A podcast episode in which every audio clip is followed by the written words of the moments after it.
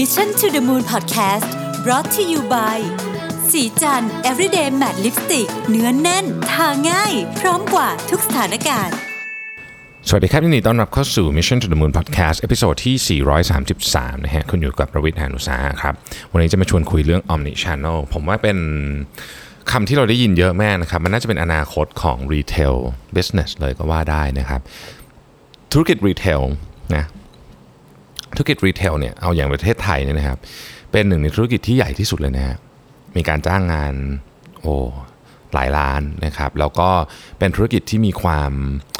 เขาเรียกว่ามีความสำคัญนะฮะต่อการเจริญเติบโตทางเศรษฐกิจอย่างมากนะฮะทีเนี้ยยุคต่อไปของรีเทลเนี่ยมันก็มีคนพูดอะไรกัน ในหลายแง่มุมมากแต่อันนึงที่เราได้ยินเยอะคือคำว่า Omnichannel นะครับก็คือ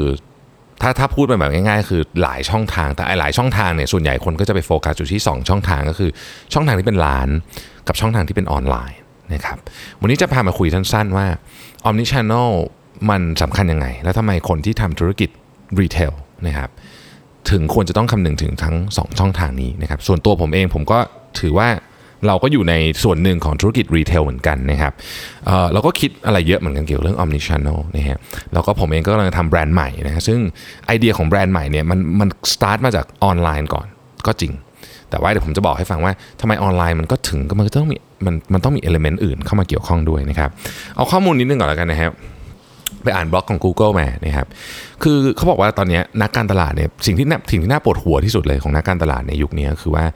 ไอ้ customer journey เนี่ยมันยุ่งเหยิงมากนะฮะคือมันกระโดดไปกระโดดมาสมัยก่อนน่ะมันง่ายนะสมัยก่อนมันง่ายกว่านี้ดูทีวีเสร็จเห็นโฆษณาเดินไปที่ร้านซื้ออันนี้ก็ง่ายไปแต่ว่าพอนึกภาพออกนะฮะคือมันง่ายอ่ะมันมันมี journey ที่ค่อนข้างชัดเจนเราสามารถที่จะไปอ่านเราอยากจะไปเจอลูกค้าตรงนี้แล้วก็ไปเอ่อทำอะไรกับเขาตรงนี้ไปทำ พี โอ พี ไปทำ promotion ไปทำนู่นทำนี่แต่ยุคนี้เนี่ยมันไม่ใช่อย่างนั้นนะยุคนี้นี่มันโอ้โหมันยุ่งเหยิงมากแต่ละคนเองก็มีเจอร์นี่แต่ละแบบนะครับคนที่มีเพอร์โซน่าที่เราคิดว่าคล้ายกันแล้วเจอร์นี่ก็ยังไม่เหมือนกันอีกนะฮะผมเวลาผมยกตัวอย่างเพอร์โซน่าผมชอบยกตัวอย่างนี้เนาะคือเด็กมหาวิทยาลัยสมมติบอกว่าเราจะขายเด็กผู้หญิงนะครับที่เรียนมหาวิทยาลัยอยู่เงี้ยอันเนี้ยมีเพอร์โซน่าเยอะมากนะเราเราพูดเหมือนกลุ่มนี้เหมือนจะเหมือนจะเป็นกลุ่มที่ define ว่าแคบแล้วแต่จริงมีเยอะมากนะครับคนที่แบบซุปเปอร์เด็กเรียนก็แบบหนึ่งที่แบบเป็นหัวเกรดมากๆก็แบบหนึ่งคนที่แบบสายปาร์ตี้ก็แบบหนึ่งสายกิจกรรมก็แบบหนึ่งสายติดแฟนก็แบบหนึ่งคือมันมีเยอะมากและในขณะเดียวกันคนที่เอ่อมันมัน cross category กันได้ด้วยในในในบางโมเมนต์ถูกไหมบางคนอาจจะทั้งติดแฟนด้วยแล้วก็กิจกรรมด้วยก็มีอะไรคือมันมันมันมันเป็นแบบมันซับซ้อนมากเพราะฉะนั้นในความเป็นจริงเนี่ยนะครับ customer journey อันยุ่งเหยิงเนี่ยมันเป็นสิ่งที่เราต้องค่อยๆแกะมันเหมือนเวลาคุณ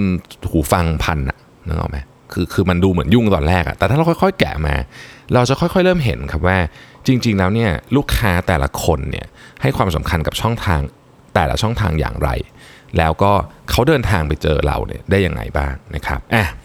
ตัวเลขนี้ที่จะพูดต่อไปนี้ต้องเรียนก่อนว่าเป็นตัวเลขของ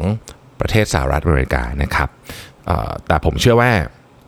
มันก็ไม่เหมือนกับของไทยคือโอเคเราอาจจะเราอาจจะบอกได้ว่ามันไม่เหมือนของแต่ของไทยซะทีเดียวแต่มันดูแนวโน้มแล้วกันนะครับของคนที่เป็น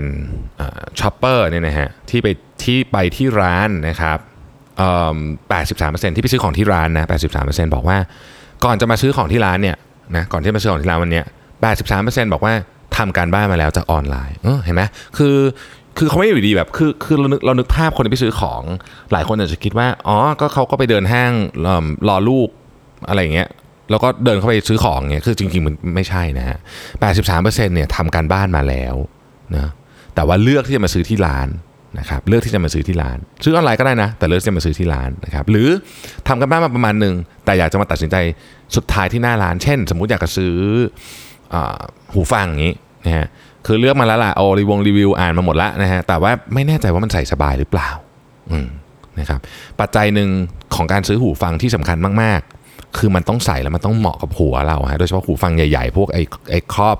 โอเวอร์เออเขาเรียกว่าอะไรนะโอเวอร์เอียร์เหรอเออนะอันเนี้ยคือถ้าเกิดว่าหูฟังดีเสียงเทพแต่คุณใส่แล้วมันไม่สบายอ่ะมันไม่เหมาะกับสรีระของคุณหรือมันหนักไปนิดนึงอ่ะ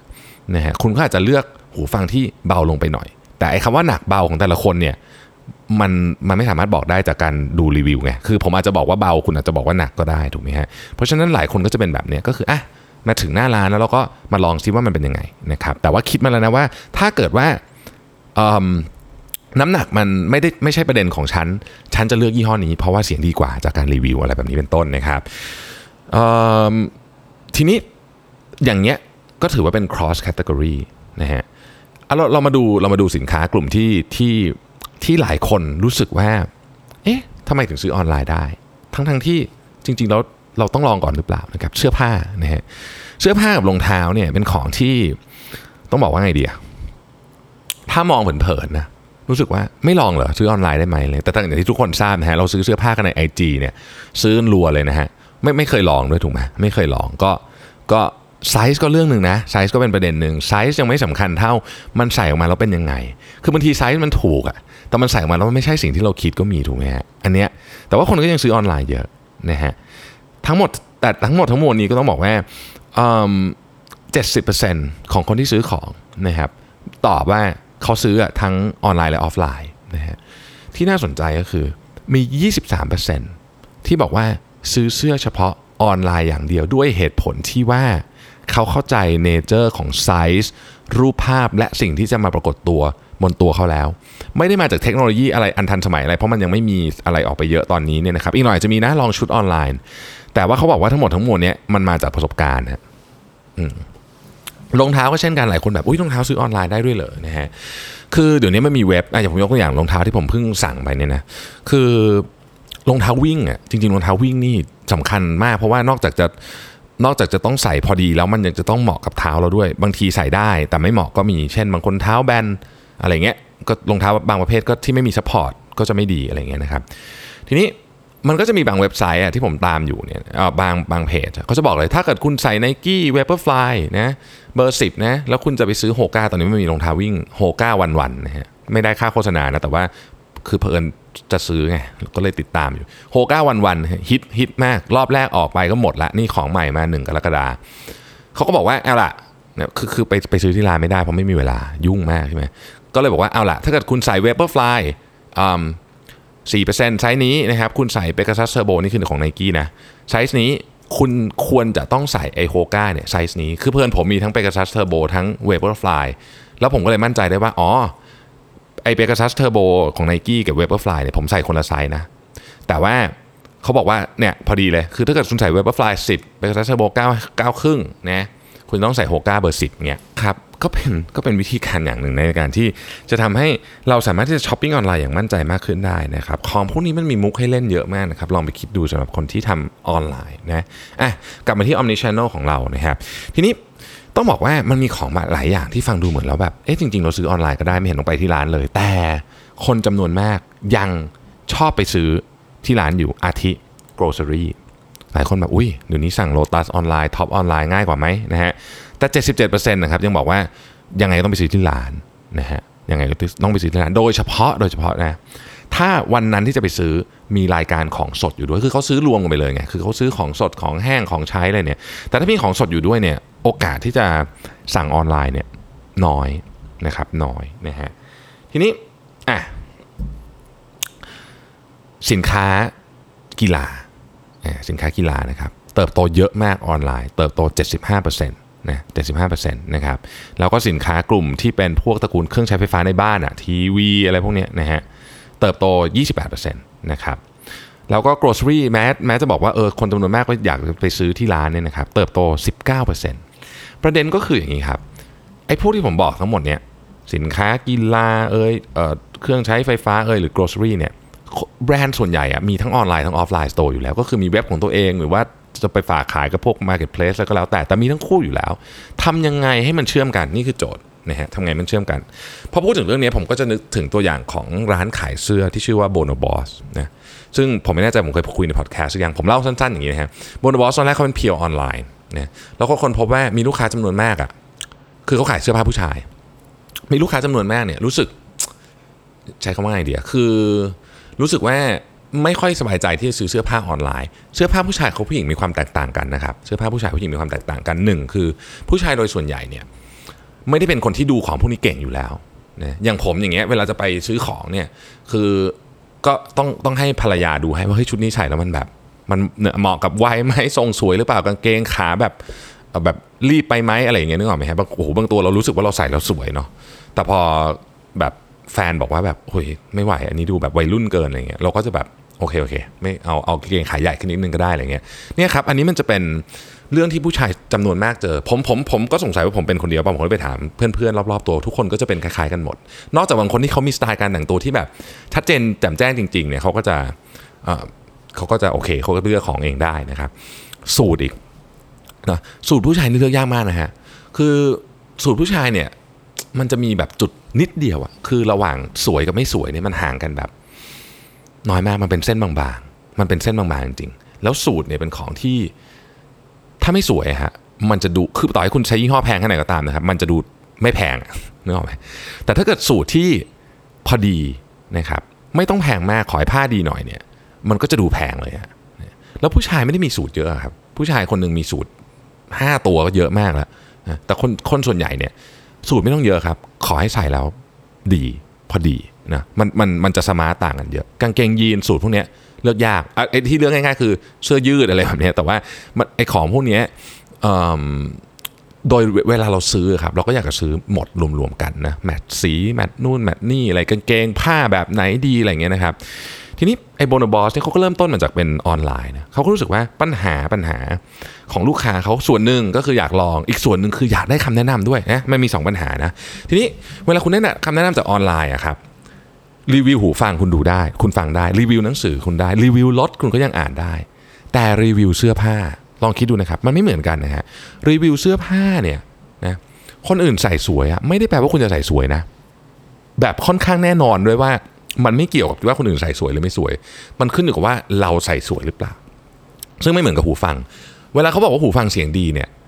ค่อนข้างแน่ใจได้เลยว่าถ้าเกิดเป็นเว็บที่เราเชื่อใจเนี่ยนะครับคนอื่นบอกว่าเสียงดีมันอาจจะ เก้าสิบเปอร์เซ็นต์ น่ะคือถูกต้องแต่เสื้อผ้าไม่ใช่อย่างนั้น Bonobos เลยบอกว่าอ่ะเอางี้ละกันนะเดี๋ยวจะมีร้านให้จะได้เข้ามาลองและในขณะที่คุณเข้ามาลองเนี่ยเขามีเขาเรียกว่ามีไกด์ด้วยนะก็คือมีคนช่วยคุณเลยแหละเหมือนเหมือนเหมือนที่เหมือนที่คุณเอาแฟนคุณไปลองลองเสื้อด้วยอะว่าแบบเออตัวนี้สวยสวยไหมเนี่ยอันนี้เขาเป็นไกด์เขาเป็นมือโปรเลยนะฮะเก่งเลยเขาจะบอกเลยว่าโอเคนะคุณเป็นคนหน้ากลมหน้าเรียวหน้ายังไงอย่างไรหุ่นยังไงใส่สูทยังไงสวยอ้าวลองนะกางเกงแบบไหนนะต้องใส่สีเข้มสีอ่อนควรใส่สียังไงนะครับนู่นนี่ทั้งหมดทั้งมวลเนี่ยนะฮะไกด์เขาก็จะทำหน้าที่เนาะเสร็จแล้วใช้เวลาอยู่กับคุณอ่ะสี่สิบห้านาทีชั่วโมงหนึ่งนะฮะเสร็จแล้วคุณลองเสร็จซื้อไม่ได้นะอ๋อไม่มีซื้อไม่มีที่จะซื้อนะฮะคุณต้องสั่งออนไลน์อ่ะเออพอคุณสั่งออนไลน์เสร็จปุ๊บใช่ไหมแล้วคุณสั่งออนไลน์เสร็จนะครับคุณก็วันรุ่งขึ้นเขาส่งของมาให้คุณสิ่งที่เกิดขึ้นกับร้านค้าของ Bonobos ก็คือพอเขามีของเพียงแค่ หนึ่งถึงสอง ชิ้นต่อไซส์ต่อสีต่อตัวเนี่ยเขาไม่จำเป็นจะต้องเก็บสต็อกอะไรเยอะแยะมากมายร้านเขาเลยเล็กไงฮะเขาบอกว่าร้าน Bonobos ที่นิวยอร์กเนี่ยยอดขายเนี่ยไม่แพ้ เอช แอนด์ เอ็ม นะแต่ร้านเล็กกว่ากันสิบหกเท่าสิบหกเท่าดังนั้น retail location สำคัญที่สุดถ้าเกิดคุณสามารถเช่าร้านที่เล็กลงได้โดยที่คุณสามารถ generate รายได้ต่อพื้นที่ได้สูงขึ้นเนื่องจากว่าคุณให้คนไปซื้อออนไลน์แล้วคุณไม่สต็อกของเลยแต่คุณมีให้เขาลองคุณมี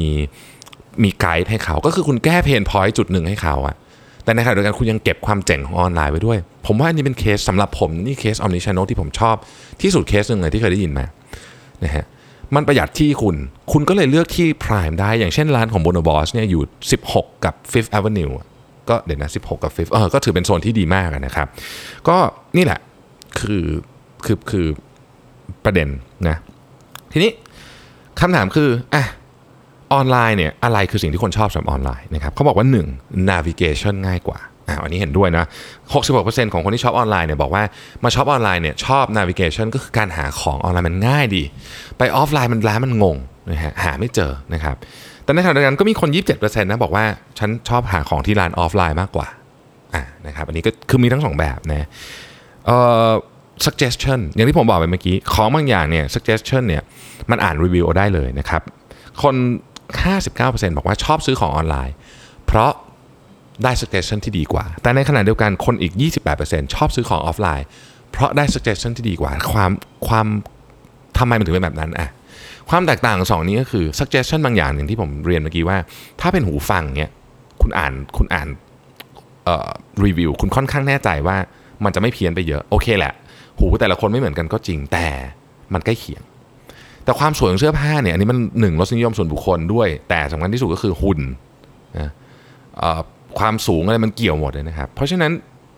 บางทีเนี่ยเสื้อผ้ามีคนแนะนำอาจจะดีกว่าในขณะที่หูฟังเนี่ยการแนะนำจากออนไลน์อาจจะดีกว่าเพราะคุณไปเดินที่ร้านเขาอาจจะไม่มียี่ห้อครบหรือถ้าหนักกว่านั้นคือคุณไปเดินร้านที่มียี่ห้อเดียวเขาก็ต้องบอกว่าของเขาดีอยู่แล้วอย่างเงี้ยใช่ไหมฮะมันก็ต่างกันเราก็ต้องดูด้วยว่าสินค้าของเราเนี่ยเราขายอะไรเราอยู่กับแบรนด์อื่นด้วยหรือเปล่าหรือว่าเราอยู่คนเดียวหรือยังไงนะฮะต้องดูหลายเรื่องนะ ห้าสิบเก้าเปอร์เซ็นต์ นะบอกว่าเหตุผลสำคัญที่สุดในการซื้อของออนไลน์เพราะเขาเชื่อว่าการซื้อของออนไลน์จะทำให้เขาได้ราคาที่ดีกว่าซึ่งมันก็เป็นอย่างนั้นแหละเพราะว่าออนไลน์มันมีเว็บเทียบราคาเยอะแยะเลยคุณจะซื้ออะไรอ่ะคุณอยากซื้อตัวเอ่อไม่ไม่เอาตัวเครื่องบินแล้วกันเอาซื้อทุกอย่างครับรองเท้าคุณอยากจะซื้อลำโพงคุณอยากจะซื้อเอ่อคอมพิวเตอร์คุณอยากซื้ออุปกรณ์อิเล็กทรอนิกส์คุณอยากซื้อทีวีนะบางทีไปดูที่ร้านมันของไม่ครบคุณก็ไม่รู้มันมีกี่อันราคายังไงแต่ว่าออนไลน์เนี่ยชัวร์ๆเลยครบแน่นอนนะฮะอันนั้นก็จุดหนึ่งนะครับอีกจุดหนึ่งเนี่ยมันมันไม่ใช่แค่มันไม่ใช่การเปรียบเทียบของชิ้นเดียวกันว่าชิ้นนี้สโตร์นี้ขายเท่าไหร่ชิ้นนั้นสโตร์สโตร์นี้ขายเท่าไหร่มันยังทำให้คุณเห็นด้วยว่าของที่คุณอยากได้เนี่ยมันมีอะไรที่ใกล้เคียงกันแต่ว่าอาจจะราคาถูกกว่าไหมคือคนละแบรนด์คนละยี่ห้อหรืออาจจะเป็นแบบอ่ะยอมลดสเปคไหมอันนี้อะไรเงี้ยการเปรียบเทียบบนออนไลน์เนี่ยมันง่ายกว่าการไปเปรียบเทียบที่ร้านจริงๆอันนี้อันนี้อันนี้ต้องยอมนะฮะคำถามก็คือว่าแล้วถ้าเกิดว่าเราโลกเรามันจะเป็นมันมันจะไปในแนวทางที่คนซื้อของทั้งออนไลน์และออฟไลน์แหละนะผมผมเชื่อว่าอย่างนั้นแล้วในบทความนี้เขาก็บอกว่าคนเนี่ยซื้อของทั้งออนไลน์และออฟไลน์คู่กันไปทั้งคู่นะฮะประมาณสามในสี่อ่ะทำแบบนี้พฤติกรรมเป็นแบบนี้นะครับดังนั้นแล้วเราจะทำ Omnichannel ให้ยังไงดีที่มันที่มันเหมาะสมนะครับเขาก็บอกว่ามีสามอันเลยหนึ่ง Integrated คือคุณต้องคุณต้องเชื่อมโยงสองอันนี้ให้ได้เหมือน Bonobos ทำอ่ะมันเชื่อมโยงเลยคือร้านค้าที่เป็น Physical Store ของ Bonobos เมื่อกี้เนี่ยจริงๆแล้วมันคือ representative ของของของเว็บไซต์อะฮะเออคือวิธีคิดเขาเป็นอย่างนั้นคือเขาเริ่มมาจาก pure online เพราะฉะนั้นวิธีคิดของเขาเนี่ยมันจะค่อนข้างชัดเจนนะครับ integrated นะครับอันที่สองคือ speedy ความสำคัญมากๆเลยคือว่าคุณจะต้องลดขั้นตอนให้ลูกค้าเนี่ยสามารถหาของเจอได้เร็วขึ้นเช็คเอาท์ได้เร็วขึ้นจ่ายเงินได้เร็วขึ้นทำทุกอย่างทั้งหมดทั้งมวลในกระบวนการเนี่ยได้เร็วขึ้นไม่ใช่เร็วอย่างเดียวนะครับต้องสะดวกด้วยนะฮะอันที่สามคือ helpful ครับเราจะต้องทำยังไงก็ได้ให้ลูกค้ารู้สึกว่าฉันได้รับคำแนะนำคุณจะเป็นออนไลน์ออฟไลน์ omnichannel อะไรก็แล้วแต่เนี่ยนะลูกค้าไม่ค่อยมาแบ่งคุณหรอกสิ่งที่สำคัญก็คือเขาจะรู้สึกว่าเขาอยากซื้อของกับคนที่ให้คำแนะนำเขาได้ดีหรือมันมีคำแนะนำที่เกี่ยวข้องกับของที่คุณอยากขายเนี่ยเพียงพอคำว่าดีนะคำว่าดีไม่ใช่ปริมาณเยอะแต่เพียงอย่างเดียวนะฮะบางทีเยอะไปก็ไม่ดีนะงงคุณเคยอ่านรีวิวจนเราแบบอ๋อปวดหัวปิดเว็บดีกว่าอย่างนี้ไหมมีนะฮะดังนั้นเนี่ยคำว่าดีเนี่ยมันคือการ organize ให้พอดีข้อมูลพอดีถูกต้องโปร่งใสกับคนที่จะเข้ามาอ่านการที่มีรีวิวยาวหนึ่งร้อยหน้าไม่ได้แปลว่าดีเพราะเขาไม่มีเวลาอ่านฮะมันจะต้องเป็นของที่พอดีพอดีถ้าเกิดการรีวิวน้อยเกินไปสั้นเกินไปก็ไม่ดีเช่นกันนะครับของเนี่ยมันต้องหาจุดเหมาะสมเราลองนึกถึงหรือหรือแม้แต่การแนะนำเดินเข้าไปในร้านอย่างเงี้ยคนที่มาคุยกับเราเนี่ยคุยประมาณหนึ่งดีคุยเยอะเกินไปเราก็รำคาญถูกไหมนะฮะมันก็คล้ายๆกันหมดนะครับอารมณ์มันก็เป็นประมาณนี้นะครับดังนั้นในธุรกิจรีเทลเนี่ยนะครับตอนนี้บอกเลยว่าภาพในอนาคตเนี่ยคำว่า Omnichannel เนี่ยมันก็คงจะเป็นเรียกว่าเป็นหัวใจเลยนะในการขับเคลื่อนธุรกิจรีเทลนะครับขอบคุณมากติดตาม Mission to the Moon นะครับสวัสดีครับสะสิเพราะความสดใสมีได้ทุก